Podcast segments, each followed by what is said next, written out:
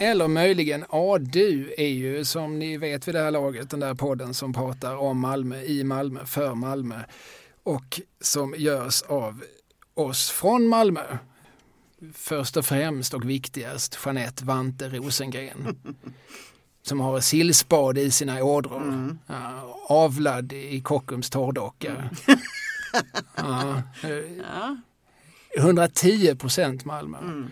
Och sen jag då som kanske är 60 procent Malmö. Mm. Mm. Kalle Lind heter jag. Idag så eh, ska vi prata om, vi ska utgå från två rader i en sång som få människor sjunger nu för tiden. Men som, eh, ja, men som man ändå hör lite här och var och som var en stor hit på sin tid, det vill säga 40-talet. Vi pratar om sången Vi klarar oss nog ändå Mm. av eh, en av stadens stora söner, eller med en av stadens stora söner, Edvard Persson. Mm. Eh, jag vill minnas faktiskt att det är Lasse Dahlqvist som har skrivit den, Absolut.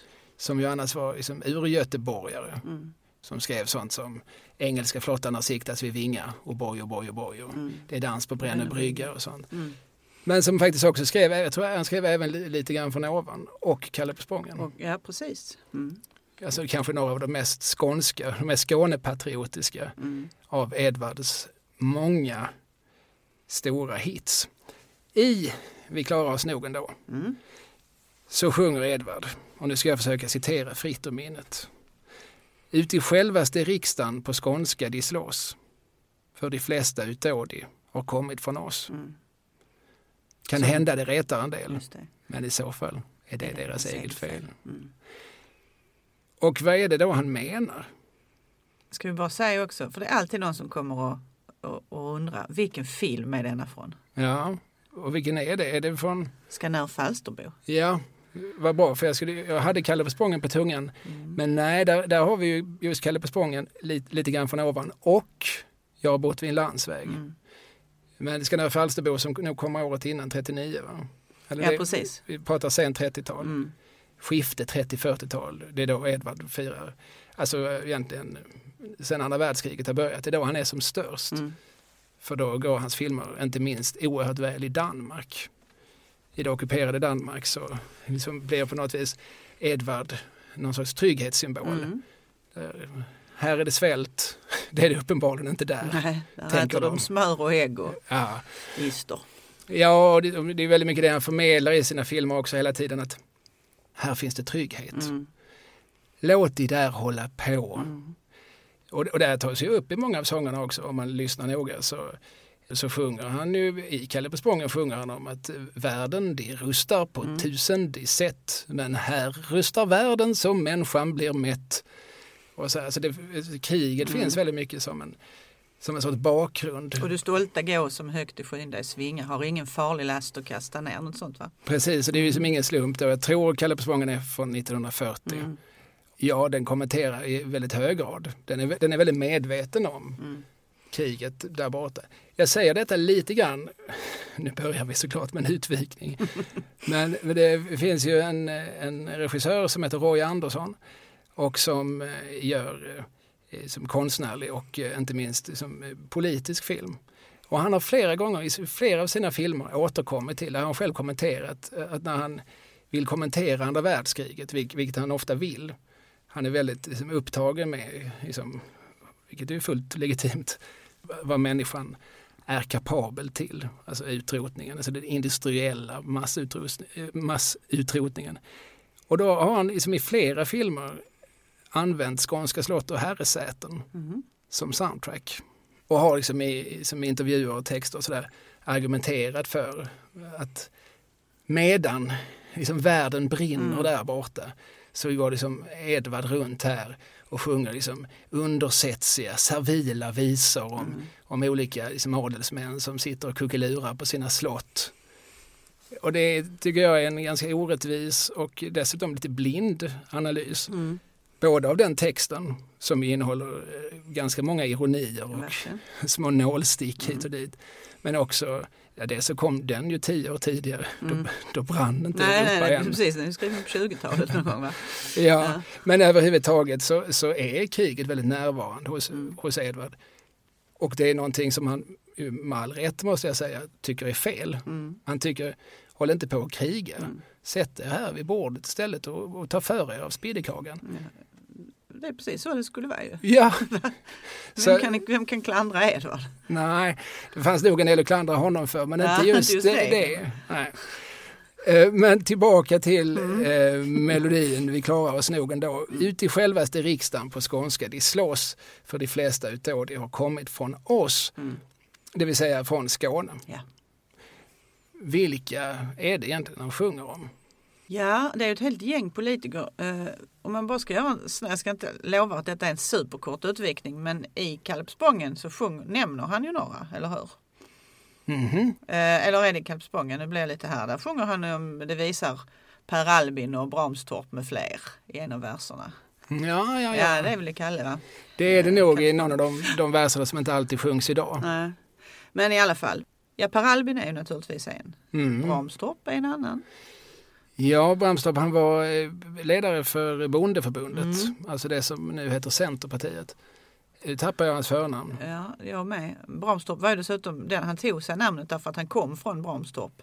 Så han hette något sådana namn som jag just nu i denna stund har glömt. Men det Mm. kommer väl tillbaka. Mm. Eller så gör det inte det och då hänvisar vi till Wikipedia. Ja, precis. Ja, precis. Han ledde faktiskt en regering, sommarregeringen 1936 som lär vara Sveriges genom historien sämsta regering. Eh, ja, ja, ja, men han pekade ut lite folk som skulle, skulle regera och någon visade sig vara folkpartist. Och, ja, det, gick, ja, det gick inte som det skulle. Och någon, någon eh, som heter Vilma Ljungdahl visade sig vara förskingrare. Och eh, ja, det var den sommaren då, då var Sverige inte under kontroll. Nej. Sen kom Per Albin tillbaka för att Mm. Han hade suttit från 32 till sommaren 36 och nu kom han lite grann tillbaka och, med attityden, okej ska, ska jag visa hur det här ska göras nu? Mm, just det. Ja, okej då. Nu har ni haft ert att leka med pojkar. Axel Bramstorp kan han Ja, heta det till. är nog sant. Mm. Mm. Per, Axel Persson Bramstorp va?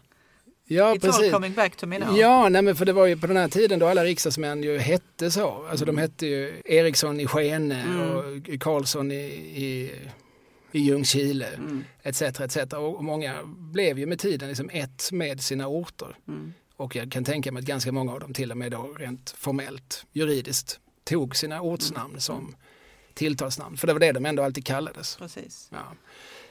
Så Per Albin en och eh, denne Bramstorp, men han var inte från Malmö just. För Nej, det är Trelleborgstrakten där någonstans va? Mm. Och eh, från Svedala härstammade en man som hette Per Edvin Sköld Mm. Som jag tror var försvarsminister åtminstone under en period. Mm. Och sen så hade vi en socialminister som hette Gustav Möller. Precis. Sen hade vi en finansminister i många år som hette Ernst Wigforss. Han var visserligen från Halmstad men han var skolad och fostrad i, i Lund. Eh, och eh, ansågs nog vara skåning slash lundensare. Torsten Nilsson hade vi väl också? Från Ja, Malmö? ja, precis. Mm. Murarbas i grunden. Mm. Eller murare i grunden. Och eh, så småningom eh, ja, jag tror han var handelsminister under en period, men han blev så småningom utrikesminister. Detta trots att han inte kunde ett ord på utrikiska. Nej, men det, det finns något roligt i det. Han, vi, kan, vi kan riva av den anekdoten från början. Men alltså, Per Albin, som en av dem vi kommer att prata mest om här. Han dog ju hastigt och olustigt på väg hem från spårvagnen i Ålsten. Säckade ihop. Mm. Det här var ingen beredd på. Det fanns liksom ingen plan B. Det var inte så att eh, Socialdemokratiska arbetarpartiet hade liksom utsett en kronprins eller så, här, utan alla räknade väl med att Per Albin skulle fortsätta regera Mm. och vara landsfaderlig. Eh, och då uppstår ju det här, okej, vem, vem står näst i tur? Mm. Och eh, då tycker väl Torsten Nilsson i synnerhet att Torsten Nilsson står näst i tur Mm. enligt, enligt legenden. Mm. Och det tyckte då inte andra. Att, eh, han var bra, han var eh, en, en karakar som inte var rädd för att blanda bruk och, och hugga i så det stack till i ryggbastet. Och han var en handlingskraftig karl. Men eh, det var kanske ett minus där att han, att han inte kunde prata någonting annat än skånska. Mm. Så då fick han då istället bli utrikesminister. Ja. Skåning, skånska är internationellt, han klarar sig. Ja, nej, men- ja, men han gjorde säkert sitt jobb alldeles utmärkt. Det fanns säkert någon som kunde tolka. Ja. Så, så brukar det ju vara. Ja. Istället så utsågs ju en lång räkel från Ransäter, men som ju också var skolad och fostrad och marinerad i Lund, Mm. det vill säga Tage Erlander, som eh, Per Albins arvtagare. Mm. Och det gick ju bra. Det, folk trodde nog att han, det kommer, han kommer väl sitta några månader och sen så får vi hitta någon riktig Mm. ersättare. Och så satt han väl då i 23 år och eh, under hela tiden då som statsminister. Mm. Vilket ibland sägs vara unikt. Att det är den längsta period en Mm. statschef har suttit i en demokrati. Men jag ifrågasätter det för jag tror Kekkonen satt längre som Jaha. president i Finland. Okej. Men jag kan eh, ha missuppfattat, missuppfattat någonting.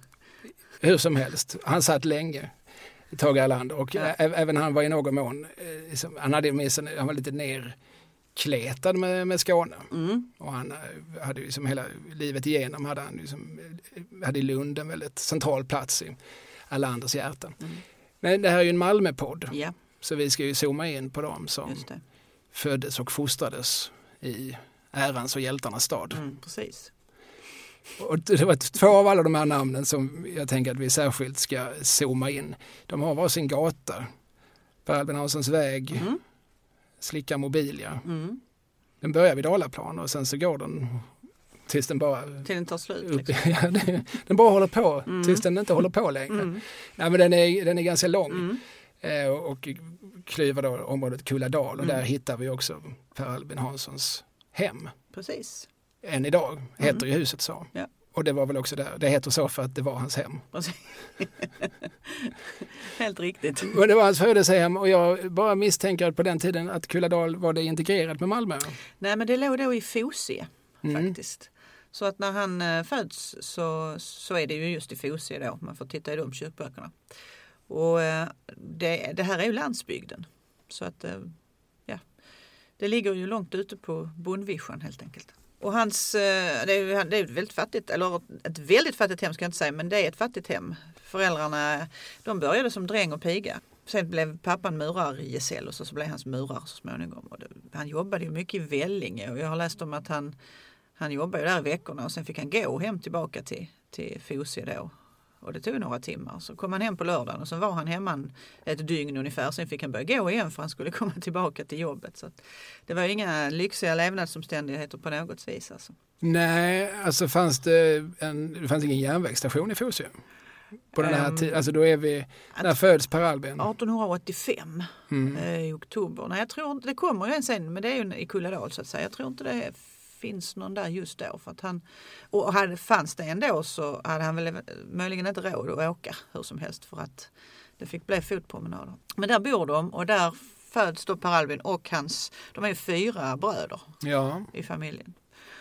Nu var det hans mamma som kallades för Gossexpressen. Nej, det var Agneta Wrangel. det var Agneta Wrangel. När, Men det kunde ha varit Elise. roligt att vi bara droppar Agneta Wrangel som om hon är common knowledge. Vi pratar alltså om Gösta Ekmans mamma. Ja. Hasse Ekmans första fru som på rask tid, alltså mellan 39 och 44, fick fyra gossar. Där Gösta var äldst, sen kom Christer, sen kom Mikael och sen kom till slut Stefan. Men innan han ens kommit så hade Hasse lämnat hemmet för Eva Henning. Mm. Och då flyttade för övrigt den familjen till Limhamn. Just det. För där gifte hon sig med en ny karl som en Finn någonting som var läkare. Mm. Så Gösta Ekman är ju uppvuxen på Limhamn. Ja. Men eh, nej, nu, nu tvingar du mig ut i terrängen. Kalle. Tillbaka till huvudfåran. Tillbaka, Tillbaka till Per Albin till- Hanssons väg. Ja. Som då var en landsväg och där bor den här familjen och eh, ja, men de, väx- han växer ju upp där eh, och går i, i Statenaskolan där vid nuvarande trädgårdspaletten ungefär i, i Kulladal och så bor de där tills Per Albin är 13 år för då flyttar de in till Malmö till kvarteret Korpen. Se där. Mm. Känt, inte minst för Bo Widerbergs film med samma namn. Ehm, och där bor de då. Och då det, alltså, per Albin har ju gått i skolan. Han har gått två år i småskola var och fyra år i folkskola. Så det är sex år då. Och sen, så, sen är det ju ut och jobba. Så det gör han ju väldigt tidigt. Ja, jag minns när jag läste historia för 20 år sedan så var vi på eh, Stadsarkivet. Mm. Och då visade våra lärare eh, alla betygsböckerna. Ja. Så plockade de fram en betygsbok och så höll de upp den i luften och då föll den upp på Per Albin Hanssons slutbetyg. Det. För det var ju såklart ett av de mest betittade betygen Mm. i Malmö stadsarkiv. Kan du i huvudet vad han hade?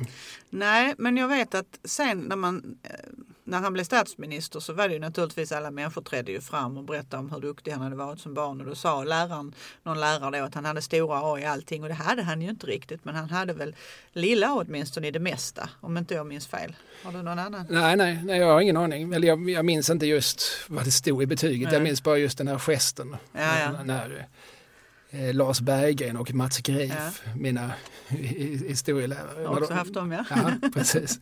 De har också forskat mycket kring eh, Kockums. Ja. Så de är väldigt rotade i, i Malmös arbetar och industrihistoria.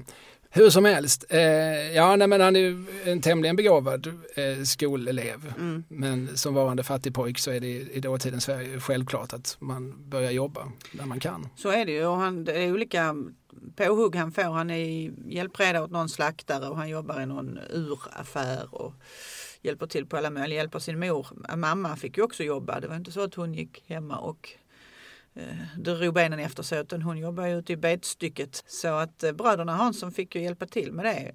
Och sen så ganska tidigt så kommer han in i eh, där han jobbar som bodbiträde i kooperativet Pan i Malmö då. Och då är detta först på Ringgatan. Alltså vid nuvarande entré ungefär kan man säga. I. Värnhemstorget.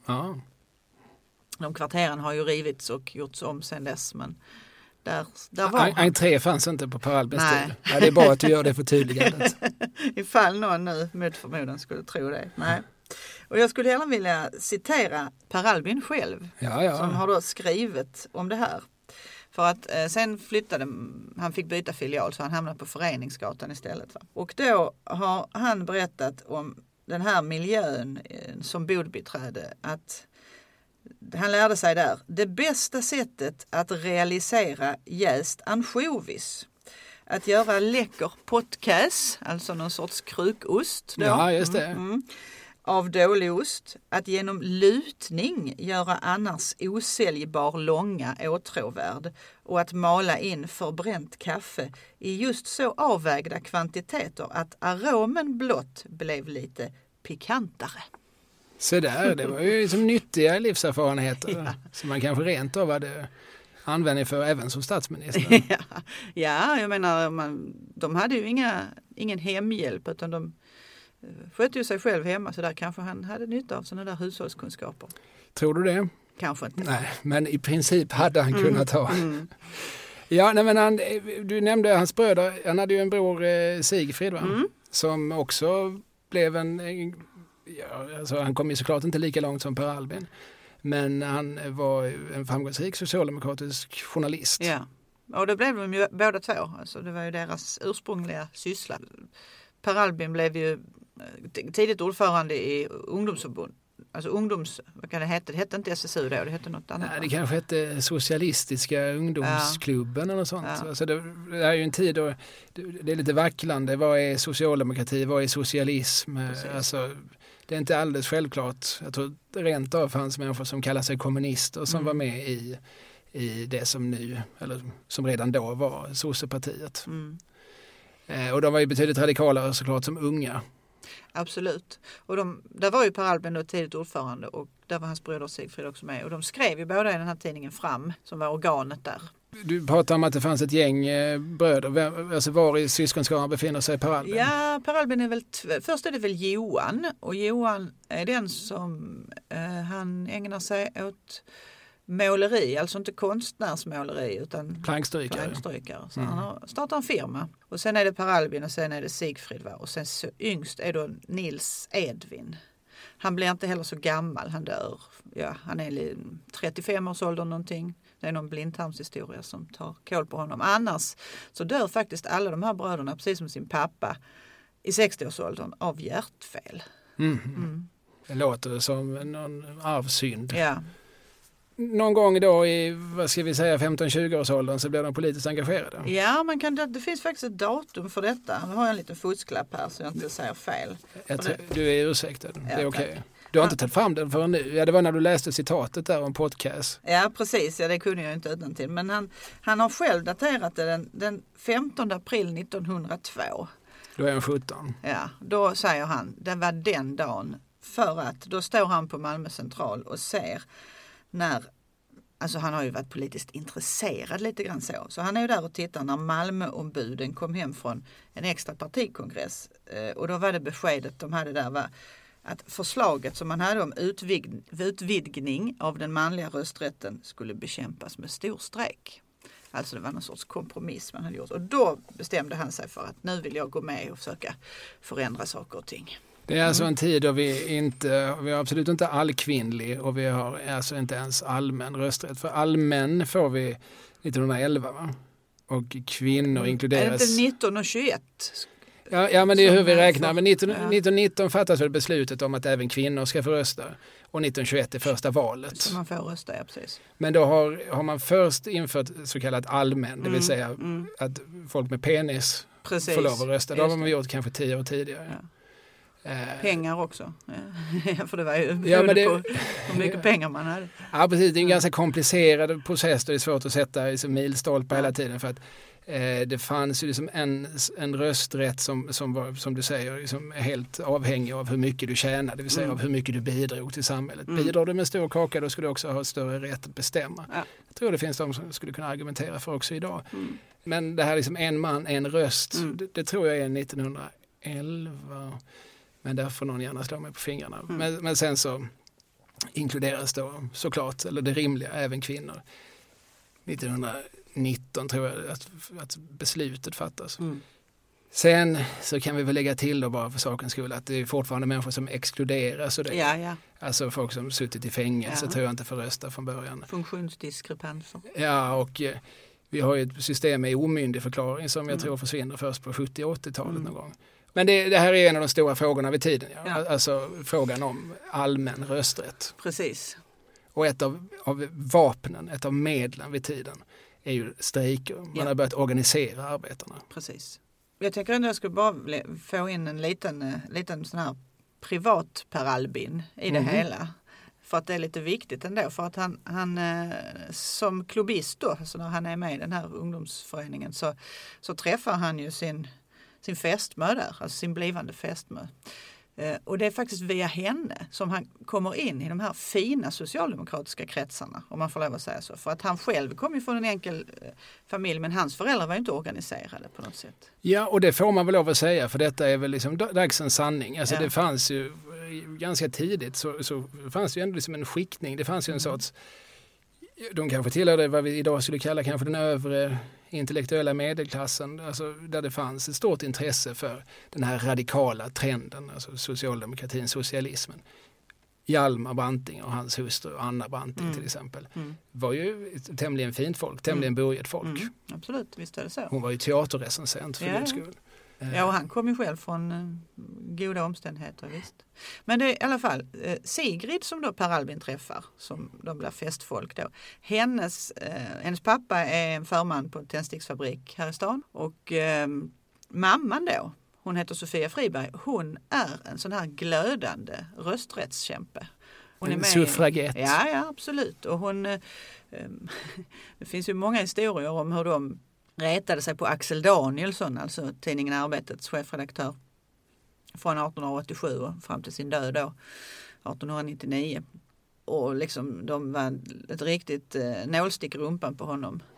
För att han var, liksom en, eh, han var ju radikal för guds skull men det där med kvinnor tyckte han kanske var mindre intressant att slåss för. Ja men precis, det var ju liksom rörelse, arbetar, ja, det var underordnat helt enkelt. Ja och så ser ju väldigt mycket av liksom, dåtidens arbetarrörelse ut. Alltså, ett av eh, liksom, den tidiga arbetarrörelsens eh, anthems heter ju Arbetets söner. Mm, Nota bene söner. ja, Ja. det. Det är ju ett visst fokus på det manliga arbetet. Han sa vid något tillfälle också så här, Axel Danielsson alltså, att hellre slåss jag med en miljon jävlar än med anarkistfruntimren inom Malmö hank och stör. Någonting sånt där. Och då avsåg han de här rösträttskvinnorna som då gav honom på nöten i något kongressval. Alltså de förordade en annan kandidat och så vidare. Så att, där var i alla fall Sigrids mamma. eh, Och då, då har hon ju de här, hela de här kopplingarna till Socialdemokraternas ledare och så här i stan och det var ju här det egentligen började kan man säga. Ja.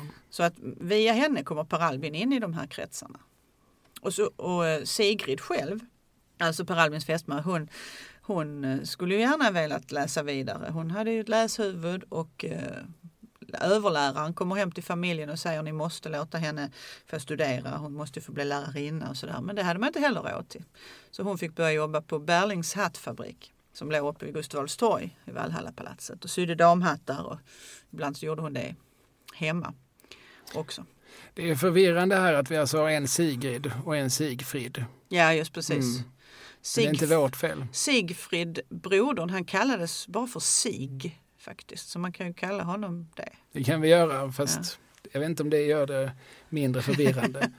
Men eh, det var hans, eh, gissar jag, signatur som journalist. Ja. Man hade ju alltid sån förr i tiden. Det. Alltså det, det var ju verkligen standard, jag vågar säga in på 50-60-talet, att man man hade ett nom de plume ja. eh, som skrivande tidningsjournalist. Om man läser en, en dagstidning från 1915 för att ta ett exempel så tror jag inte en enda artikel är signerad med för och efternamn. Nej. Och det är roligt med de här socialdemokratiska kämparna, de hade ju också sådana namn och de hade ofta franska revolutionärer. Axel Danielsson hade Marat till exempel. Och, ja, ja. Eh, han som blev mördad i sitt badkar. Ja, var... precis. Och Per Albin själv han hade Moses. För, för, att Moses ledde sitt folk mot frihet och sådär. Va? Ja, det var där han lite... gjorde det var den skaran han ville räkna sig in ja. ja. Det är lite kul att titta på hur de väljer sina namn eller vad det är de syftar på. Ja just det, en ung Hasse Alfredsson när han började skriva för eh, Helsingborgs eller Öresundsposten. Han hade som sin tidningssignatur Simson mm -hmm. för att han ansågs ha så långt hår. Jag har sett bilder, det håret, det var inte Simson-längd på det. Det var, det var lite yvigt. Men där, då är vi på 50-talet. Ja, ja. Då hade vi... Det är innan Beatles. Ja precis. Och redan Beatles tycker vi då, de så himla ja. långhåriga var väl inte de va? Inte precis. inte när de kom fram åtminstone. Nej. Ja, men i alla fall så eh, Sig, Sigrid nu, Fjällan alltså. Hon um, flyttar hemifrån i 20-årsåldern. Och då flyttar hon till jag är lite stolt över det här nämligen. Mm. Därför att det är snett över där jag bor. Mm. På Kristianstadsgatan. Och vi vet ju redan att du bor i samma hus som Otto Grimlund ja, bodde precis som också var en av de ledande mm. revolutionärerna i staden vid tillfället. Mm. Ja, de kvarteren alltså. Först bor hon faktiskt, det måste sägas, eh, först bor hon på hörnet av Bergsgatan och Möllevångsgatan men, och bor där något år och så men sen så flyttar Men det hon. säger vi bara lite parentetiskt. Ja, ja, ja, det är inte så viktigt. Det är Kristianstadsgatan som är det viktiga för Sigrid Westdahl som hon hette. Och då bor hon där ensam. Men jag tänker att, och Per Albin bor fortfarande hemma men någon gång måste han ju på något sätt ha stannat över ty hon blir gravid. Mm. Mm. Vi vet ju inte exakt var konceptionen gick till. Men, men låt oss gissa att de någon gång var på Kristianstadsgatan. Ja, det är så jag tänker. Och då föds ju, detta år 1908, då föds deras första gemensamma barn, dottern Anna-Lisa.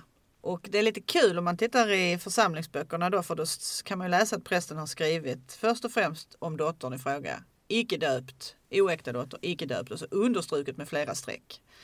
Det var viktigt liksom. Och den här odöpta dottern gifter sig så småningom sen med sonen till Sveriges ärkebiskop Nathan Söderblom. Det är också roligt tycker jag. Det är väldigt ja. roligt. Ja.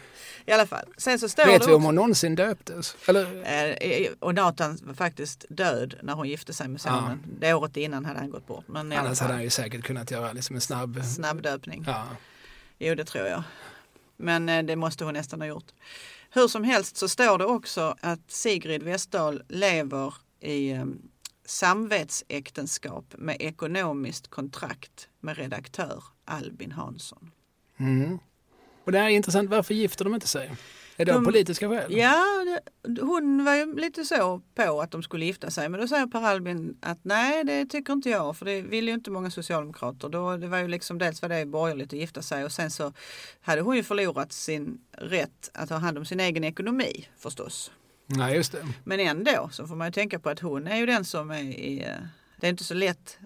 Många gånger förlöper ju männen hemmet och där satt hon med ett oäkta barn. Hur såg hennes läge ut på arbetsmarknaden då, inte så bra kanske. Så att det är mer hon som chansar än han. Men det är därför de inte gifter sig i alla fall. Det fanns inte så gräsligt många förskolor på den Nej, tiden. det fanns verkligen inte det. Nu vimlar ju de kvarteren av olika Mm. föräldrakooperativ. Mm. Men det gjorde det inte på den tiden. Nej. Så var det. Och det, jag måste tänkte att vi skulle säga det också att det står Albin. För det där har diskuterats lite fram och tillbaka. Vilket var det egentligen? För han, han hette ju båda namnen men i dotterns bok så står det att familjen kallar honom alltid Albin. Men så går han och läser och då är det en annan Albin Hansson och då så frågar prästen, vi kan inte ha två för då blandar vi ihop er. Heter ni något annat? Ja, jag heter ju Per Albin. Då får det bli Per Albin. Sen har det skrivits om det på andra ställen men då skulle det vara att han kallades för Per. Men jag tänker att familjen måste väl ändå veta bäst. Det måste de, men det är också intressant att han redan i sin samtid blev känd som Per Albin. Det här är ju ändå en tid då vi fortfarande titulerar varandra och eh, de är ju ytterst sällan är på first name basis med någon utanför den allra närmsta familjen. Nej. Alltså då folk ju närmast titulerar sina föräldrar. Det gör man väl kanske i någon mån fortfarande. Många säger ju mamma till sin mamma men, men man sa just kan mor hjälpa mig med detta? Alltså man, man duade inte ens sina föräldrar. Och talade man om sin man med någon annan så kunde man säga Hansson han jobbar nu för han, alltså så på det sättet. Ja. Men trots detta så blev alltså då Per Albin just Per Albin Ja. med det folk som han så småningom kom att leda. Mm. Och det är ju inte en slump utan det här var ju som en del i hans demokratiska projekt. Att vi, vi skola alla bliva du och bror. Mm. Jag gissar att vi alla ibland går och nynnar på Karl Gerhards gamla Tack, Tack ska, du ha. Ja. Ja. Han bjöd mig hem till sin Ålstensstuga. Äntligen lite hemhjälp, sa genast hans fruga. Ja. Tack ska du ha, Per Albin heter jag. Eh, Per han sa flott, nå lika gott, vi två av vår mamma och pappa två förnamn fått. Just det. Brorskål vi drack i inbytta säck och lade bort våra bindestreck. Mm. Det är tjusigt. Ja, det är, men det, det var alltså en kuplett som Karl Gerhard skrev någon gång på 30-talet som, just, som syftar på att Per Albin vid tiden hade också gått ut offentligt med att hemma hos oss så duar vi varann. Ja. Vilket ju såklart var alltså en ögonbrynshöjare. Mm. I, det här är ju alltså 30 år innan du-reformen. Och det där vanliga, de bor i ett vanligt radhus i Ålsten. De bor inte på något speciellt flott ställe. De har verkligen ingen hemhjälp. Det sjunger ju också Karl Gerhard om där. Det Nej, ska vara som vem som helst. Ja, men det här med villorna är dock intressant. Alltså, Ålsten som idag är ju ett väldigt burget område. Jag tror att i något av de husen så bor till exempel Fredrik Wikingsson och tidigare så Mm. bodde ju även liksom Henrik Schyffert och Erik Haag och så i villorna runt omkring. Mm. Bromma är vi nu. Mm. Där bodde liksom medieadeln för tio år sedan. Sen skilde sig alla de med varandra. Så, så nu kanske de har flyttat till, till dyrare lägenheter i innerstan. Men det var en period när du gick liksom längs Per Albins gamla radhuslänga Ja. så såg du också in till, till eh, Random kändisar. ja precis. Hur som helst, jag, har läst mig till att när den här längan byggdes, eh, alltså de här Ålstenshusen, Mm. där, där liksom Per Albin, alltså han var ju den första att flytta in Mm. i huset, så var det trots allt så här att Per Albin sa till om att hans hus skulle vara lite större. Ja, det var lite större än de andra. Så, Ja. Så att vi alla är vi Ja. lika, ja, men somliga är likare än andra. ja. Han skulle väl få plats med något, något som... Något, ja, en bo- bowlingbana. Ja, eller- kanske. Eller priffspelet. Eller, ja. Ja. Ja, för det skulle inte de andra i kvarteret. Ja, men just det här att det skulle vara lite större, det tycker jag ändå, när jag läste det så, så det kändes eh, fel. Det kändes som att eh, den här, liksom, bara den lilla, lilla Mm, differensen. mm, mm. Vi är alla lika, fast inte, inte så lika Inte riktigt. trots allt. Nej. Hur som helst, det här är ju sen han så småningom då har som blivit först riksdagsman och sen eh, klättrat inom partiet. Mm.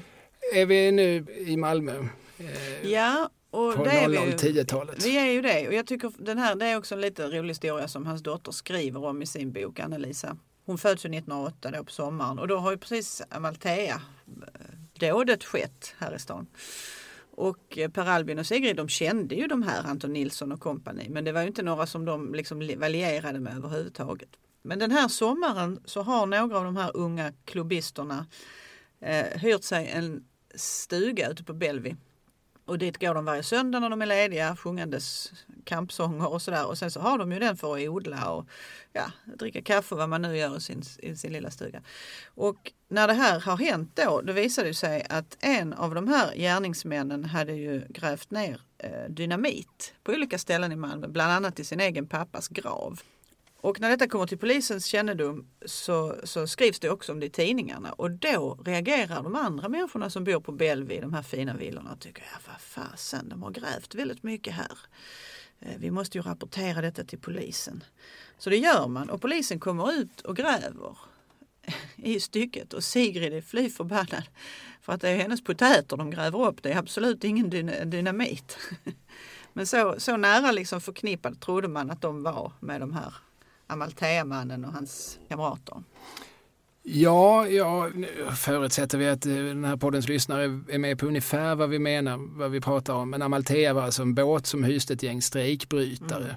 Och eh, det var väl tre revolutionärer vars alla förnamn börjar på A. Mm. Eh, Anton och mm. ja, Adam, Algot. Alfred, Alfred och mm. Algot kanske. Eh, som eh, en natt ror ut och apterar en bomb. Jag vet inte hur många som stryker med. Men en. de döms väl till döden alla tre. Två av dem i alla fall va? Mm. Men blir så småningom benådade. Mm. Och Anton Nilsson han lever väl till han är säg 101. Ja, ja. Så att han redan så sent som på 70-talet, jag har ju träffat människor som har träffat Anton mm. Nilsson. En man som alltså dömdes till döden för, för, i 1900-talets begynnelse. Ja. Det finns någonting i svindlande med, med den tanken. Och Amalthea gav ju så småningom namn åt Mikael Wiehes och Daniel Anders skivbolag. Ja. Som vi nog har nämnt tidigare. Och mm. idag så finns ett bokcafé som jag förutsätter har någon sorts vänsterprofil mm. på Möllevången. Som också heter Amalthea. Mm. Nåväl, men Per Albin hade ingenting med Amalthea-dådet att göra. Nej, Nej, han var ju parlamentariker så han sysslade inte med sånt. Han hade hunnit bli det redan mm. då. Och antimilitarist var han väldigt tidigt. Och nykterist, det var ju många sådana ister han var. Eller men, men nykterismen tullar han nog på så småningom? Ja precis, han, han kanske inte var nykterist men han var väldigt engagerad i nykterhetsrörelsen. Och eh, kämpade där mot Branting eh, faktiskt när han tyckte ju att om man skulle skriva in i stadgarna att det var nykterhet som gällde och på alla möjliga sätt implementera det i verksamheten. Men eh, själv tog han nog sig en gök emellanåt. Ja. ja, framförallt så tror jag att han tyckte det kunde vara gott med en grogg. Mm. Jag tycker, men det kanske återigen Karl Gerhard för att han skrev ju den här Per, per Albins Grogvi, Grogvi, Grogvi, Grogvi, Grogvi, Grogvi vals. Som alltså alluderar på Johanssons boogie-woogie-vals. Ja, ja. Jo, nej, men det var väl mycket groggande och cigarrer får man väl an, an, anta. Ja, precis. Han såg ju inte ut att leva liksom, ett frisksportarliv dygnet runt i alla fall. Nej. Alltså, vi vet ju att han tyckte om bowling, mm. men vi vet också att han tyckte om kortspel. Mm. Och eh, periodvis så kanske kortspelet dominerade. Mm. Sen hade han väl annat att göra också. Mm, jo. Det får man väl förmoda. Han, det är lite roligt också med den här antimilitarismen. Det är ett långt och svårt ord att säga. Men han, eh, redan som när han skulle alltså mönstra så ville han ju då vapenvägra. kunde man inte göra hur som helst på den tiden. Eh, utan att få straff för det i alla fall. Men då, då försökte han fejka att han hade ett hjärtproblem. Så han eh, drog i sig ett par pannor kaffe och rökte några starka cigarrer faktiskt. Och sen företog han en språngmarsch, detta har han själv berättat alltså, till läkaren som då skulle undersöka honom. Och då hade han ju naturligtvis en oerhört hög puls och väldigt sådär men det var fel dag. Han hade tagit fel på det. Han skulle inte vara där för nästa dag. Och då lyckades han inte upprepa det här så han fick vackert göra sin värnplikt. På, eh, han var ju på eh, Ljungbyhed men han var alltså vid kronprinsens husarer. Mm. Ja, det var en, det var en lustig anekdot. Ja. ja. Men uh, han hamnar så småningom i riksdagen. Alltså, vet, mm. vet, vet, du vilket år? Ja, det, precis. han flyttade till Stockholm 1910. Mm. Och sen så, eh, så, och då jobbar han på Socialdemokraten först som nattredaktör och sen får han lite andra olika, han blir så småningom eh, boss där också. Men han blir ju partiledare efter Hjalmar Branting. Han dör ju 1925 va? Och då får han ta över. Det är han och Rickard Sandler som på något sätt turas om där fram tills 1928 när Per Albin blir vald till partiledare. Om jag inte är helt fel på det. Ja, det låter bekant för Sandler är nog statsminister en kort period. Mm. Alltså 20 och 30-talets, eh, framförallt 20-talets parlamentariska turer är ju svåra att hålla ja, reda på. Det, det byts ju statsminister i parti och minut. Ja, ja. Och det är väldigt den här liksom då ganska nyformade parlamentarismen är ju, Mm. står ju på ett mycket bräckligt fundament till att börja med. Samtidigt som det ju händer en massa, alltså, vi har ju först ett världskrig under 10-talet Ja. som Sverige på ett vis undviker men det är klart att vi påverkas kraftigt av det. Det är Mm. massvält och masskravaller, hungerkravaller, massdemonstrationer. Dyrtid och nödtid. ja. Dyrtid och nödtid. Ja. Ja. Och då, men han är ju minister, han är ju faktiskt krigsminister hos eh, Branting först. I, om det är Brantings första, jag kommer inte riktigt ihåg. Branting hade väl tre olika regeringar tror jag. Men eh, Jag tycker det var synd att de bytte namn. Krigsminister, då hör man vad de sysslar med. ja, det låter lite mer fredigt faktiskt. Ja, och det här med antimilitarism och så, det ska vi också förstå att det här är ju som tidigare, alltså inför första världskriget så finns det ju en stark opinion i Sverige som tycker att det är klart vi ska vara med i kriget. Mm. Alltså det fanns ju militarism, det fanns ju många människor som, som tyckte att visst är det väl tjusigt med militär och visst är det väl mäktigt med krig. Vi kan ju inte låta andra människor liksom ha ihjäl varandra utan att vi är med på ett hörn. Mm. Det, som, det, det var väl bland annat det, det här bondetåget i någon det. mån handlar om. Och Precis. Borggårdstalet som Gustav V höll 1914. Sven Hedin skrev till honom va, säger man, eller hur var det? Ja, riktigt påstår detta Ja. att Gustav V inte var så bra just med pennan. Nej. Men eh, de här pengarna som han vill ta från försvaret, för det är egentligen det det handlar om, att han vill ju använda dem till olika sociala reformer som kunde vara bra. Folkpension till exempel kan väl vara vettigt att ha. Mm. Varför inte? Men ska vi säga någonting om att innan han, eller när han har flyttat från Malmö, när han flyttar till Stockholm så gör han ju det med Sigrid. Ja, för det var en följdfråga jag hade på Ja, tungan. Ja. Eh, Hon följer med honom och det betyder ju också att hennes politiska karriär, för hon var ju också klubbist och hon var ju också agitator och hon var ju också med i Malmö kvinnliga diskussionsklubb som hennes mamma var en av medgrundarna till. Och, äh, hon agiterade, hon, Per Albin själv jämförde henne med Kata Dahlström. Nu var ju han part i målet förvisso men ändå. Men då, i och med att de får barn och sådär så är ju, har ju hon ingen politisk så att säga karriär längre då utan då är hon ju hans um, sambo. Och sen flyttar de till Stockholm och 1912 när det är OS där då, den här sommarolympiaden, då träffar ju han en annan dam va? Ja, och det är väl lite pikant. Ja, hon, för att hon är ju nämligen gift med en kollega till Per Albin. Kanske blir lite stelt, jag vet inte.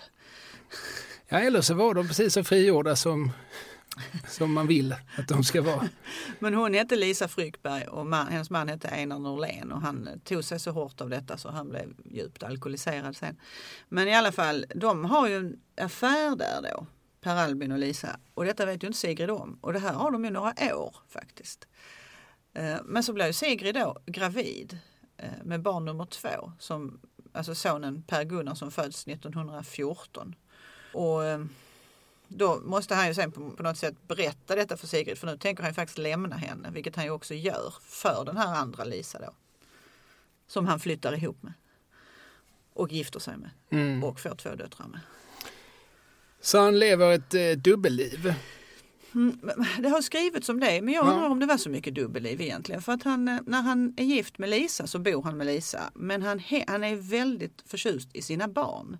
Det, har ju, det är ju liksom oomtvistat. Han var glad och barnkär och ville sina barn allt det bästa. Och de barnen han hade med Sigrid, de ville han ju inte för allt i världen lämna bara för att han hade separerat från deras mamma. Så han hängde ju väldigt mycket där hemma hos dem och åt middagar och sådär. Och på somrarna så ibland så åkte de en semestervecka, alltså den gamla familjen ihop då. Ja, Men han bodde ju trots allt med nya frun hela tiden när han var gift med henne. ja just det. Men dubbelliv i bemärkelsen, han hade två nästan parallella barnskaror. Ja, just det. Och hur medvetna var de båda kvinnorna om den andras existens? Mm, de, först, först vänstrar han ju såklart med den här Lisa då eh, Mm. ett, ett tag. Och det är lite, de här, det finns ju kvar brevsamlingar och dagböcker och sådär. Och så skriver han till Sigrid. Eh, hon är på något sommarnöje då för hon har åkt ut i skärgården med, med barnen. Och då så skriver han, åh det är så tråkigt här i Stockholm, jag har ingenting att göra, jag går på automatrestauranger och äter. Läser man Lisa Frykbergs dagböcker från samma tid så är de ute och partajar varenda kväll, de går på teatern, de går på kondis och då, så. Så att eh, då hade han ju liksom sitt. Nu kan man bara, vem var det som ljög? Var det Per Albin eller var det Lisa? eller var det Lisa? Det vet vi ju inte. Nej, vet vi inte. vi kan ha våra, våra kvalificerade gissningar, men dock. Men sen så när Sigrid blir eh, medveten om Lisa, så Per berättar ju det här då och så lämnar han ju faktiskt henne. För, så de vet ju om varandra eh, naturligtvis då. Och så gifter han ju sig och är gift i 12 år med Lisa Fryckberg. Sen händer ju det att hans son dör.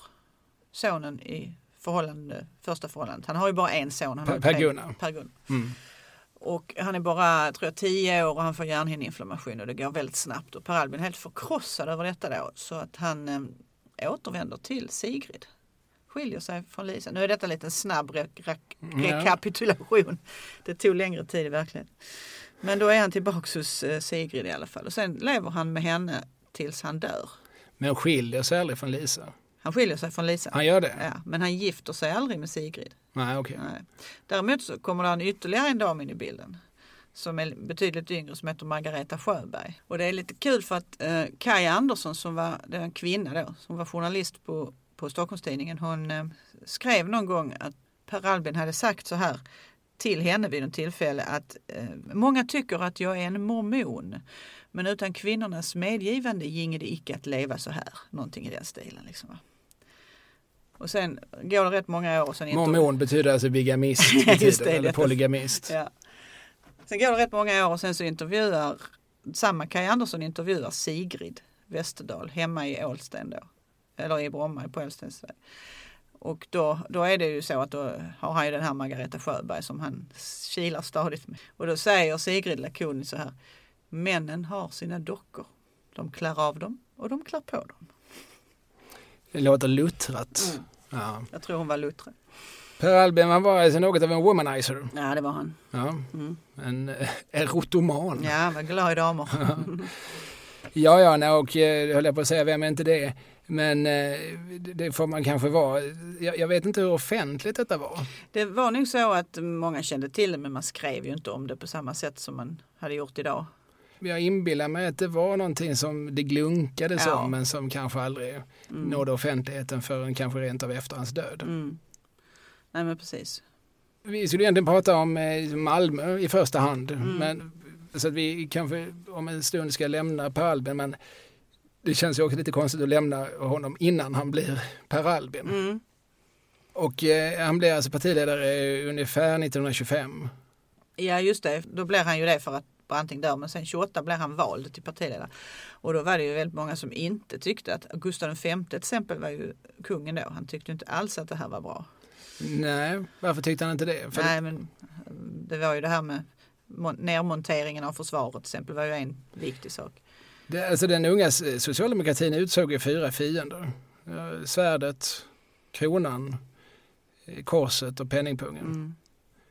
Så att det där med kronan kan ju Gustav V ha varit särskilt vaksam på. Mm, naturligtvis. För att Hjalmar Branting var ju, som sagt, han, han, han ansågs nog vara lite mer salongsfähig. Mm.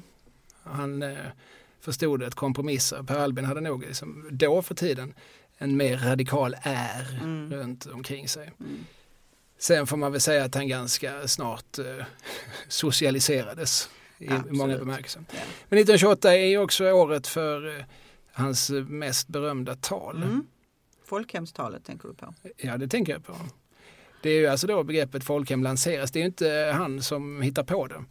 Utan det kommer väl rent av från nästan ett håll som vi idag skulle beskriva som nationalistiskt. Mm, mm. Men han plockar upp det Mm. och han pratar i det här talet om, om ett samhälle som varken känner styvbarn eller kelgrisar. Och eh, det blir ju någon sorts eh, riktlinje Mm. för den väg som Sverige faktiskt går sen Mm. i många år därefter. När hans parti så småningom inte bara intar utan också surrar sig fast vid taburetten. Och det gör honom också väldigt populär för innan dess var han inte, det var, gick inte så bra för dem ju. Men det här är ju någonting som verkligen talar till folket. Ja, eh, ja men det är det ju. Alltså för att eh, vad han gör där också det är ju att han, han pekar inte på fiender, att han, han pekar på en gemenskap. Ja. Väldigt många människor som hade anledning att vara skrämda för den unga socialdemokratin, socialismen. Kanske inte slutar vara helt skrämda men pulsen går, går kanske ner lite grann hos dem. Okej, de är inte så farliga. Det, det går att samtala med dem. Precis. Och sen så följs ju det här liksom av ett 30-tal med, med Saltsjöbadsavtal och Mm.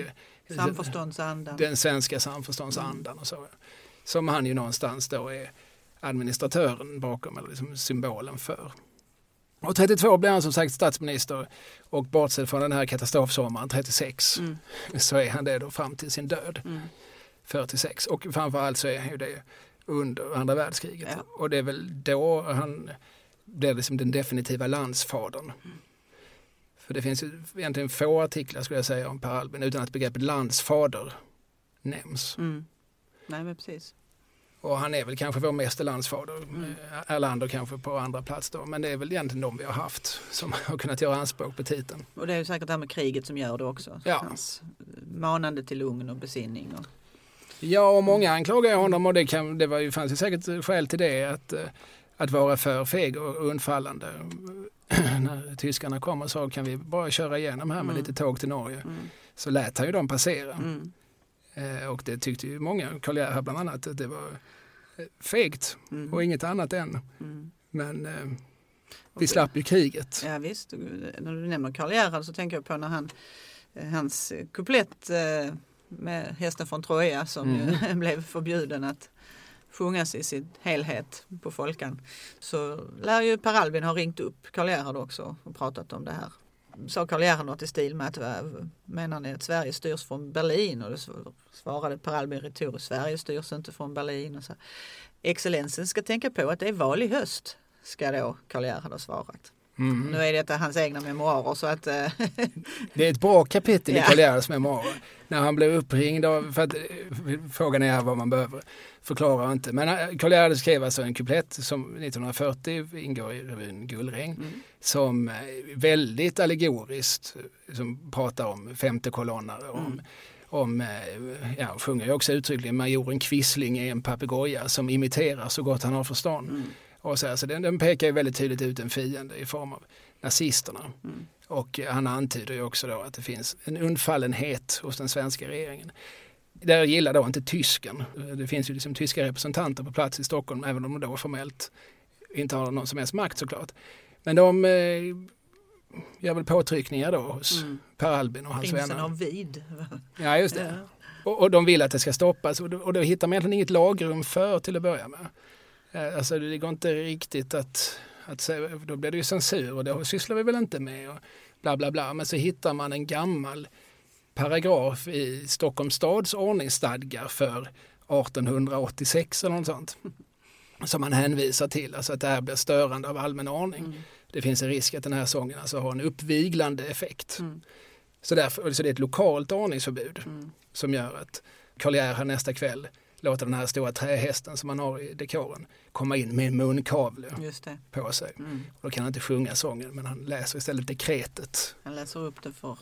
Ska, ska jag diktera tydligare eller hör ni? Säger han ju också för att de sitter ju där och lyssnar, de som ska sitta och lyssna. Precis. Mm. Och enligt Karl Gerhard också när han första gången blev uppringd av den svenska polisen som då lite vänligt vill be honom sluta sjunga så säger han enligt egen utsago, är det Gestapo? Men den, det ska sägas att han hade 20 år på sig att förbättra den här Mm. historien innan han tecknar ner den. Precis, så var det.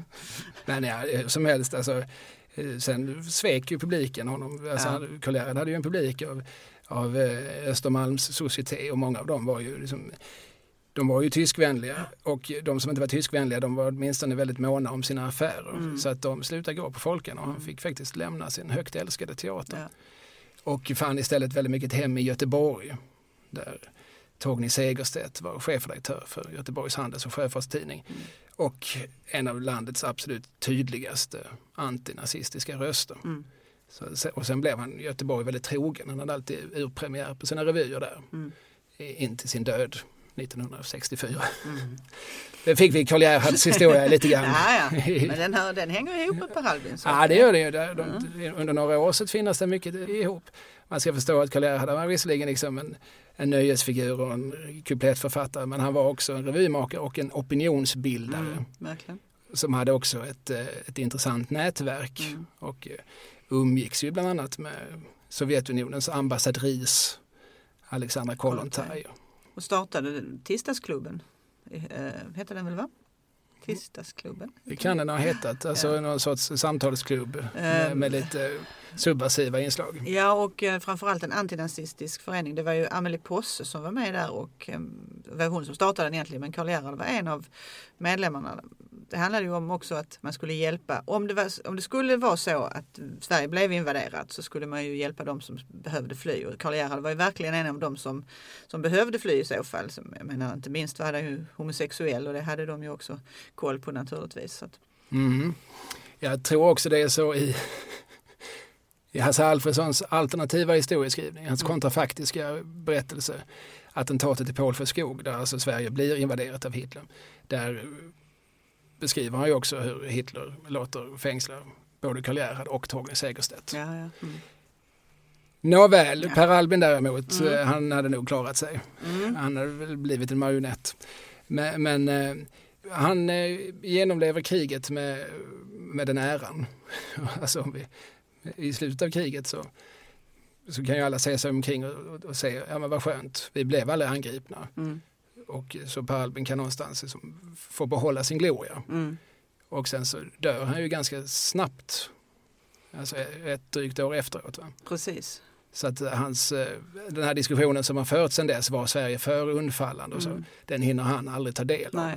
Utan när han dör så dör han med sina stövlar på. Precis. Historieskrivningen hade kunnat bli en annan om han hade levt och han blev 80 år eller någonting sånt där. Ja. Jag vill tro det. Ja. Mm. Ibland är det bra att dö i tid. Mm. Mm. Eh, detta om Per Albin, vi flaggade lite inledningsvis för att vi skulle prata om en annan mm. socialdemokratisk eh, portalgestalt mm. med Malmörötter. Just det. Ska vi göra det? Det gör vi. Ska vi säga någonting om Gustav Möller? Ja, det kan vi göra. Ja. Jag vill minnas att tidningen Arbete någon gång på, på slutet på 80-talet hade en omröstning om de bästa skåningarna. Mm. Och prispallen då, 1, 2, 3 blev Per Albin Hansson, Hans Alfredsson, mm. Gustav Möller. Mm. Så, så pass sent så var han fortfarande ett uh, household name mm. för många mm. skåningar. Idag är jag inte lika säker på att du kan fråga folk på gatan, vem var Gustav Möller? Nej, det tror jag nog. Han har ju också en gata. Eh, den är inte lika lång och ståtlig som Per Albins ändå är. Mm. Nej, utan det är väl en av Malmös tradigaste gator. Det är alltså gamla konserthusets ena gavel. Mm. Eh, Men det var ju faktiskt en del av, den hette Majorsgatan hela vägen innan då. Eh, sen så tog man halva Majorsgatan och döpte om den till Gustav Möllers gata. Ja, det var vad han fick. Ja, en skuggig gatstump vid ett, ett, ett jävla schabrak till, ja. till skrytbygge. Mm. Ja, där finns hans minne. Men han var, eh, alltså, han föddes på Möllevången. Ja, han, han föddes i Tallgatan som inte finns längre. Det heter idag Möllevångsgatan. Alltså Möllevångsgatan eh, från eh, vad ska vi säga, och den lilla biten som går upp mot Sankt Johannes kyrka alltså. Um, där finns ju för övrigt hans, eh, det finns ju en relief på huset. Det är inte samma hus som står där nu som, som han föddes i, men det huset som står där nu, där är en sån här rund pelare. Och på den reliefen så finns det då hans namn och berättelse. Och där föds han och han är ett år äldre än, än Per Albin. Han är född 1884. Och han, han, det är verkligen fattiga omständigheter. Han är ett postumt barn. Hans pappa dör innan han själv föds. Eh, och pappan är såklart då väldigt ung. Mamman är tvätt och skurgumma och eh, försöker försörja familjen så gott hon kan. Då. Ehm, och ehm, tidigt får han ju hjälpa till naturligtvis och dra in stålar till hemmet. Han går i samma skola som Per Albin, alltså Pildammsskolan. Men de, och de bor ju ganska nära varandra också eftersom Per Albin flyttar ju in i kvarteret jämte när han är 13 år. Men enligt uppgift så känner de inte varandra. De lär känna varandra som 20-åringar. Mm, 1904 då någonstans. Mm. Samma skola som Wilmer X bildades på. Ja, Fast det. Lite, lite senare. senare då, ja. ja. Och Hjalmar Gullberg gick också där faktiskt. Ja, och min kompis Valle Westesson. Ja, men... Daniel Lander gick inte, när han var lärare han var på Pildammsskolan. Ja, men mm. då så. Det, det, här, det kanske är det som är liksom navet. Vi kanske ska göra ett specialavsnitt om Pildammsskolan en dag. Faktiskt en riktigt bra idé. Ja. Mm. Vi får se om vi kan, kan hålla det här löftet. Mm. Nåväl, eh, ja, Gustav Möller, han, sen hamnar han på Limhamn Ja men precis, det är genom, hans mamma är frikyrklig och har de här kontakterna så via henne så får han en tjänst hos eh, Rudolf Fredrik Berg, alltså Limhamnskungen. RF, ofta kallad. Ja. RF Berg. Ja. Och eh, han ser ju ganska snabbt den här unge Gustavs kvaliteter så han lyfter upp honom och som jag tror 17-åring så blir han sekreterare, privatsekreterare åt RF Berg. Mm. Det är en ganska svindlande historia på något sätt. Ja. Alltså det är verkligen, alltså RF Berg, han är då, vad heter hans företag vid tiden? Skånska Cement. eh, det heter blev så det redan då, Skånska, Ja. Skånska Cementgjuteriet. Eh, och han är liksom hela den här, det här sam- municipalsamhället, vad är Limhamn vid tiden? Är det integrerat med Malmö? Det blir det 1915. Ja, Mm. och fram till dess så kallas det för, eh, är, är det en by, är det en, ett municipalsamhälle? Ja, det är väl snarare, det blir ju ingen Köping riktigt va, tror jag inte. Så att det är Nej, väl det- ett municipalsamhälle. Mm. Ja, det, jag förstår att de tog bort den beteckningen för den är så svår att säga. Ja. Eh, nej, men, och där sitter han och är, är liksom Limhamnskungen. Ja. Och det är han ju verkligen. Det är han som eh, någonstans eh, försörjer en stor del av det arbetande Mm. Limhamn, de som inte är fiskare. Mm. Och så ser han den här fattigpågen. Ja, han han har ju också ett socialt patos. Han, RF Berg, han tar ju hand om folk alltså. Han tar ser ju till sina egna, definitivt sina anställda. Han är verkligen en patriark Mm. av den gamla skolan. Men bland alla de här människorna han har anställda så ser han att unge Gustav, han har något. Han har något och lyfter upp honom och sen så får han ju sin, liksom, det är där han får sin utbildning egentligen, Gustav Möller. Tills det då blir känt för RF Berg att han är ung socialist. Då Mm. blir det inte lika populärt längre. Nej, Så då får han kliva åt sidan. då får någon annan ta sekreterartjänsten. Ja. Någon, någon som inte har partibok. Nej precis, för det är han ju inte så förtjust i. Fackföreningar och så, det är ju hans eh, det, där ser han ju rött från början. Han mjuknar ju med åren ju som många gör. Ja, precis som August Schmitz på Doffeln, det är samma typ av patriark. Liksom. De, med åren så blir de mer och mer tillåtande men eh, så är det i alla fall. Det är, som, det är bättre att jag tar hand om er än att ni tar hand om varann. Mm, Det, alltså, jag, jag sitter ju på toppen och har överblick. Ja, men det blir ju liksom patriarkens eh, liksom perspektiv, patronens perspektiv. Han sitter ju där uppe och det finns ju många berättelser om, om goda patriarker som, som har, som du säger, liksom altruistiska ambitioner och som, som ja, nu blev han visst sjuk och bröt benet och då försörjer patriarkerna honom. Alla var ju inte onda. nej, Men väldigt många var liksom emot den här organisationen. De var ju fortfarande för ett klassamhälle där de tyckte att deras position var självklar. nej, absolut. Den ville de inte få ifrågasatt. nej, nej, nej, nej, inte alls. Men jag menar, liksom, världen är komplex. Mm. Det är inte helt svartvitt. Så är det. Men jag tänkte att Gustav Möller, om jag får lov att citera honom. Ja, det får du. Eh, Detta är ett utdrag ur tidningen Vi. 1952 skriver han det, så då är han ju liksom blickar tillbaka på sin ungdom.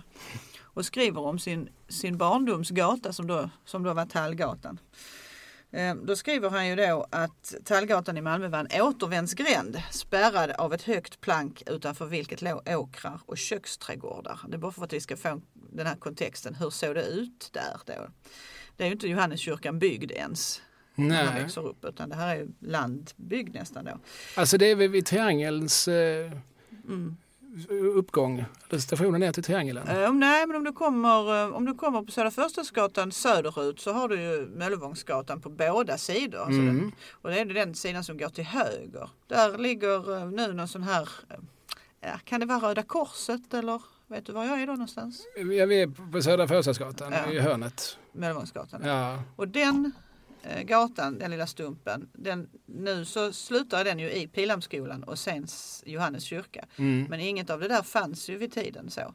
Utan då är det plank där och sen är det slut och sen är det eh, åkrar utanför liksom. Så det som finns söder om där, Södervärn och sånt, det finns inte vid tiden. Eh, så, nej men då är det, så, så Förstadsgatan finns ju för det är ju en gammal medeltida Mm. landsväg och där är- finns ju bebyggelse längs med den men inte det är lite strövis. Ja. Ja. precis. Så är det ju. Men i alla fall, där fanns endast sju fastigheter skriver han också, alla tvåvåningshus. I folkmun gick den under namnet Tatragatan. Vilket antydde att man ansåg gatan helt eller delvis bebodd av tattarfamiljer. Mm. Det sades att bönderna från sydligaste Skåne skyndade på sina hästar av fruktan för överfall då de på Södra Förstadsgatan körde förbi Tallgatan. Så det här är farliga hoods. Va? Någon annan infartsväg till eller utfartsväg från Malmö än fanns icke. Och bönderna de måste ju ofta in till stan för att sälja sina produkter och inköpa olika förnödenheter. Eh, han berättade vidare att han föddes i nummer 5, bagare Paulssons fastighet, alltså det som blev Pågens bröd så småningom. Och sen så så skriver han också att själv hörde jag aldrig talas om mer än en tattarfamilj i gatan och den kom inte dit förrän jag fyllt 10 år. Människorna som bodde där var åtminstone till 90 procent vanliga arbetare, en och annan ungkar, de flesta med familjer. Slutligen då, fackföreningsrörelse och socialism var praktiskt taget okända företeelser. En man och en kvinna utpekades som socialister. De levde ogifta tillsammans. Detta och deras politiska åskådning kom gatans övriga befolkning att betrakta dem med viss skygghet, icke helt fri från dold skräck. Så var det. Mm. Och nu, nu är vi alltså på någon gång på 1890-talet. När... Ja men precis, detta är ju hans uppväxt. Ja. Så, va? Gustav Möller, sen, så, sen efter detta då, efter den här uppväxten i, i, i anslutning till, till de här tattarstämplade kvarteren. Sådana fanns ju lite överallt. Det fanns ute på Kirseberg, fanns ju Tatradalen och så. Mm. Och begreppet tattare det säger man inte längre, man säger resande. Eh, och, eh, men det, det kompliceras av att tattare för folk fordomdags, det var ju som allmänt löskefolk. Det var ju Mm. alla som var lite farliga. Ja.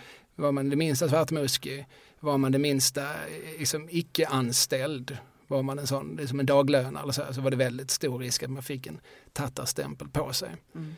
Men som sagt, i, idag så det, det finns ju som en, vad ska vi kalla det, en kultur som kallar sig själva för resandefolket. Ja. Men de blandas ju ofta ihop med romer för att göra det hela ännu mer komplicerat. Nåväl, han hamnar på Limhamn och eh, kommer ihop sig lite Ja. i alla fall med RF Berg.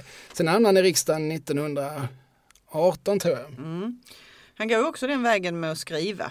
Eh, och han blir också så småningom chef på Tidens förlag. Eh, som var ett bokförlag som var knutet till, till arbetarrörelsen. Ja, och där senare människor som Ebbe Carlsson och så också Mm. har varit förläggare. Mm.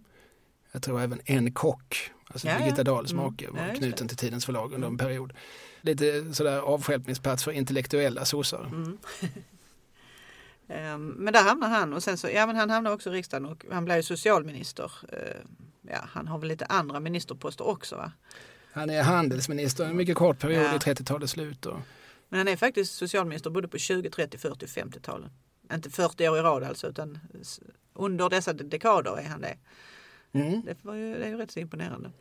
Ja, alltså som jag tolkar det så är han i princip det obrutet från eh, 39 till 51. Mm. Men där ska vi säga att då 32 till 38 är han, är han socialminister. Mm. Sen så gör han det som ett kort inhopp som handelsminister i ett år ungefär.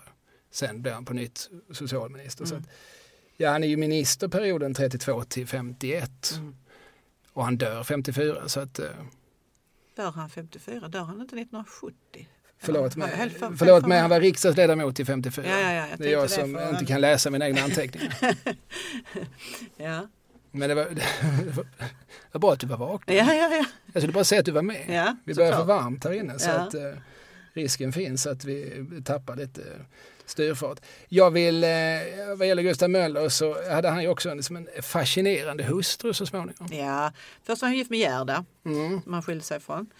Och sen så tänker du på eh, Elsie Klen. ja, signaturen Gwen. Ja, apropå tidningssignaturer. Ja. Hon var modeskribent Mm, och ett salongslejon mm, och väldigt långt ifrån Möllevången. verkligen. Väldigt långt ifrån tattarna. Ja, ja, ja. eh, ja hon kom bakom från bättre förhållanden. Men hon hade inget af Klen i alla fall. Men många i hennes släkt heter det fortfarande. Ja, jag undrar om hon inte opererar bort det nu när hon blev lite salongsradikal och Ja, var gifte sig med socialministern. Hon var ju en färgstark personlighet. Eh, Hon var också kompis med Karl Gerhard såklart. Ja. De umgicks. De var på middagar i Kråkslottet. Mm. Så, så att den här liksom satirikern och häcklaren, han umgicks ju, alltså, hade då och då socialministern på middag hemma Mm. vid. Det var han mer intresserad av socialministerns hustru då som, som kunde komma med liksom diverse skvaller från den världen. Men han pumpar säkert också Gustav på detaljer. Ja, det tror jag. Men hon, hade ju, hon skrev ju om hur man skulle bli en bra husmor och allt det där också. Redan tidigt, 1907 eller någonting sånt där. Men eh, hon hade ett oerhört stort socialt patos och eh, fångvårdsreformatör får man väl kalla henne. Ja, hon engagerar sig i ett par enskilda fall, alltså Långholms eh, återvändare, stamkunder på Långholmen Mm. som hon ansåg var utsatta för olika justitiemord och rättsrötor. Och så. Hon engagerar sig väldigt handgripligt. Och eh, det är någon historia där som gör att hon själv faktiskt hamnar på Långholmen. Mm. Det är rätt så kul för jag vet jag har sett en bild när, när polishuset i Malmö invigs, alltså det vid Davidshalls torg när det var helt nytt och fräscht. Då är det Gustav Möller och Elsie Klen. Elsie Klen då, de är där. Det är ju han som inviger det naturligtvis men hon är ju där i egenskap av hans hustru. Och det finns fina bilder på dem när de inviger det här och går runt och tittar i cellerna. Och så bara några år senare så hamnar hon faktiskt själv ett par månader på Långholmen. Mm. Hon har engagerat sig i ett öde, rånmördaren Bruno Pucca, i pressen kallad Nackadråparen. Ja. Alltså, det har ingenting med Nacke att göra, det var inte skånska. Nej, nej. Utan det är Nackadråparen, han, Ja, var, han var för Han Nacka. var från Nacka. Eller, eller rättare sagt, eh, han hade skjutit en spritsmugglarkumpan i Nacka. Just. Ja. Eh, och, och Pucca satt på, på Långholmen och eh, eh, på något vis så, eh, så blev det som Elsie Klen helt övertygad om att han är, är oskyldigt dömd och engagerar sig väldigt häftigt i det här. Och, men börjar också, jag tror hon skriver förordet till en bok han skriver. Just det. Och sån- han, det handlar också om förhållandena i fängelset. Ja, ja. Hur illa det var. Ja, och i det här, han, han skriver ett, ett eh, romanmanus då, det är fiktivt så kallat men alla fattar att det här är en nyckelroman. Mm. Och han, han skriver om olika plitar som heter Gluff Gluff och Koppkakan som, och som kan identifieras av den tidens Långholms eh, inventarier utan problem och så. Och han pekar ut ganska mycket eh, människor och påstår att de har gjort detta och detta. Och, eh, och hon skriver, är det så att hon skriver förordet? Ja. och hon, hon blir dessutom ansvarig utgivare för Ja, boken. just det. Hon ser till att den kommer ut. Ja, Ja. Och när den då anses vara förtal så hamnar hon själv Mm. bakom lås och bom. Ja. Men, och då finns det ju en rolig, intressant historia. Det är att Gustav Möller kommer ju personligen varje dag. Mm. Och han är alltså minister vid tiden. Mm. Han kommer och besöker henne varje dag och lämnar en flaska medicin till henne. Just det. Och det är ju vad fransmännen absolut kallar medicin. Men det är ju någonting som i Sverige bara kan köpas på Systembolaget. och som absolut inte anses vara någonting som Långholms, de Långholmsboende ska ha daglig rätt till. Nej, Eller, absolut. Hon ansågs ju farlig sådär så att Säpo hade ju koll på henne och alltså också på honom.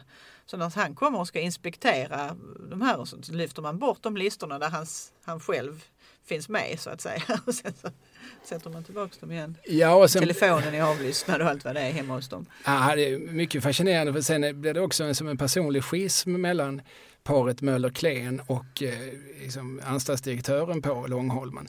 Och han, det här med vinet, att Gustav Möller kommer och levererar vin till henne varje dag, det vet uppenbarligen den här direktören om.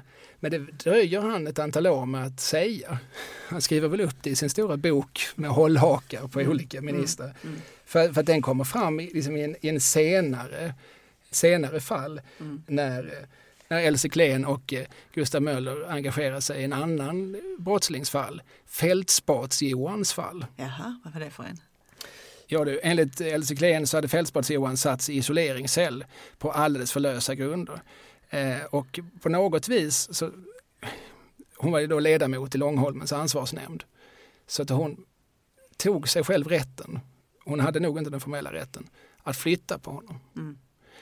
Alltså hon gick alltså förbi, eh, inte minst läkaren på Långholmen som hette Bengt Boye, som jag tror var släkt med Karin. Mhm.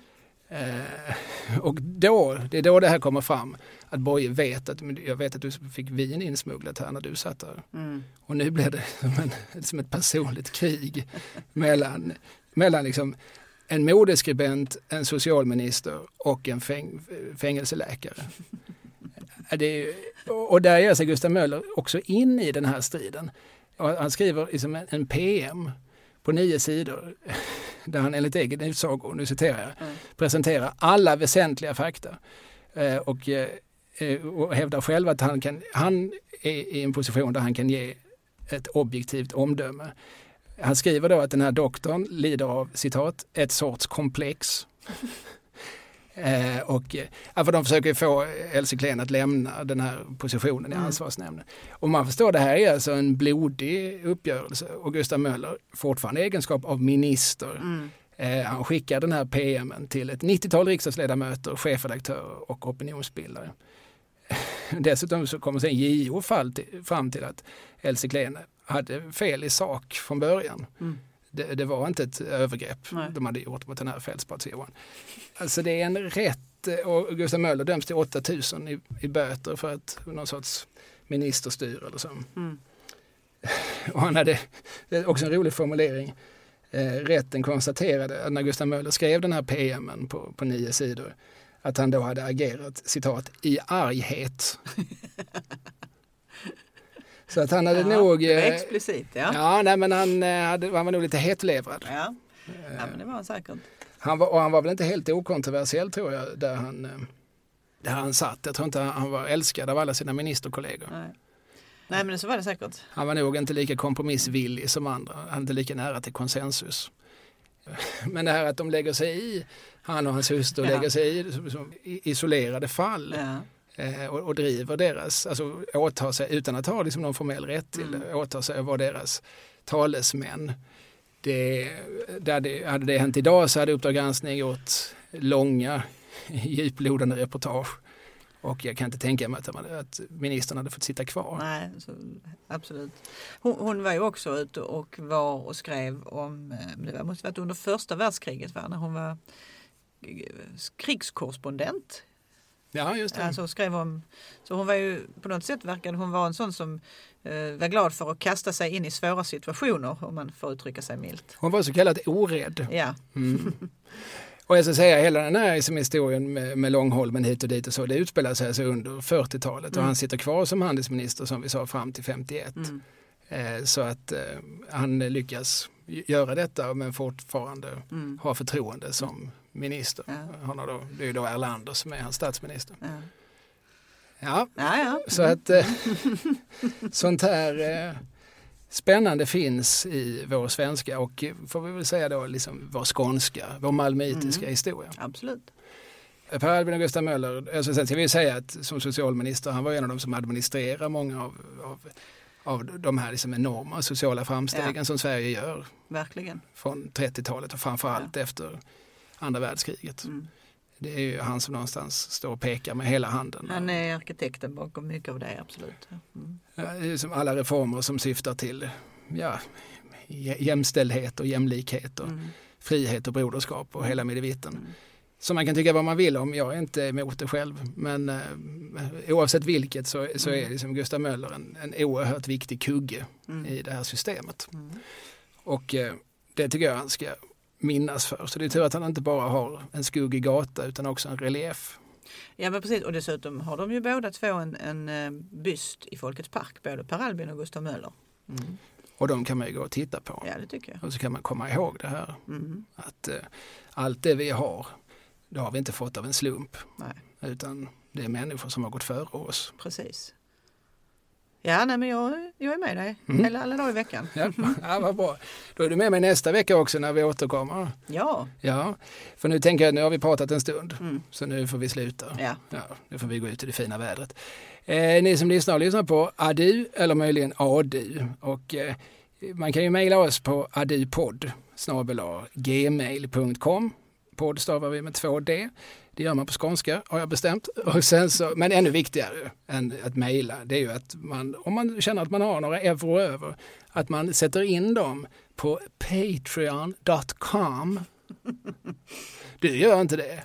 Nej, det har jag inte jag gjort. gör det. Jag är den, vår, vår första patron. Nej, Jag måste, jag måste göra det då. Hur mycket satte du in? Det vill jag inte säga. Ah. Ja, det ska jag göra ikväll. Det ska bli min. Mitt kvällsnöje. Ja, vad härligt. Då vet jag att du inte bara kommer att sitta och glo i en vägg. Nej. Det känns betryggande. Jag är alltid lite orolig för att du inte hittar på någonting när vi inte ses. Vet du vad jag gjorde innan jag kom hit till dig idag? Nej. Jag tittade på Youtube och tittade på Per Albins begravning. Ja. Ja, den finns där.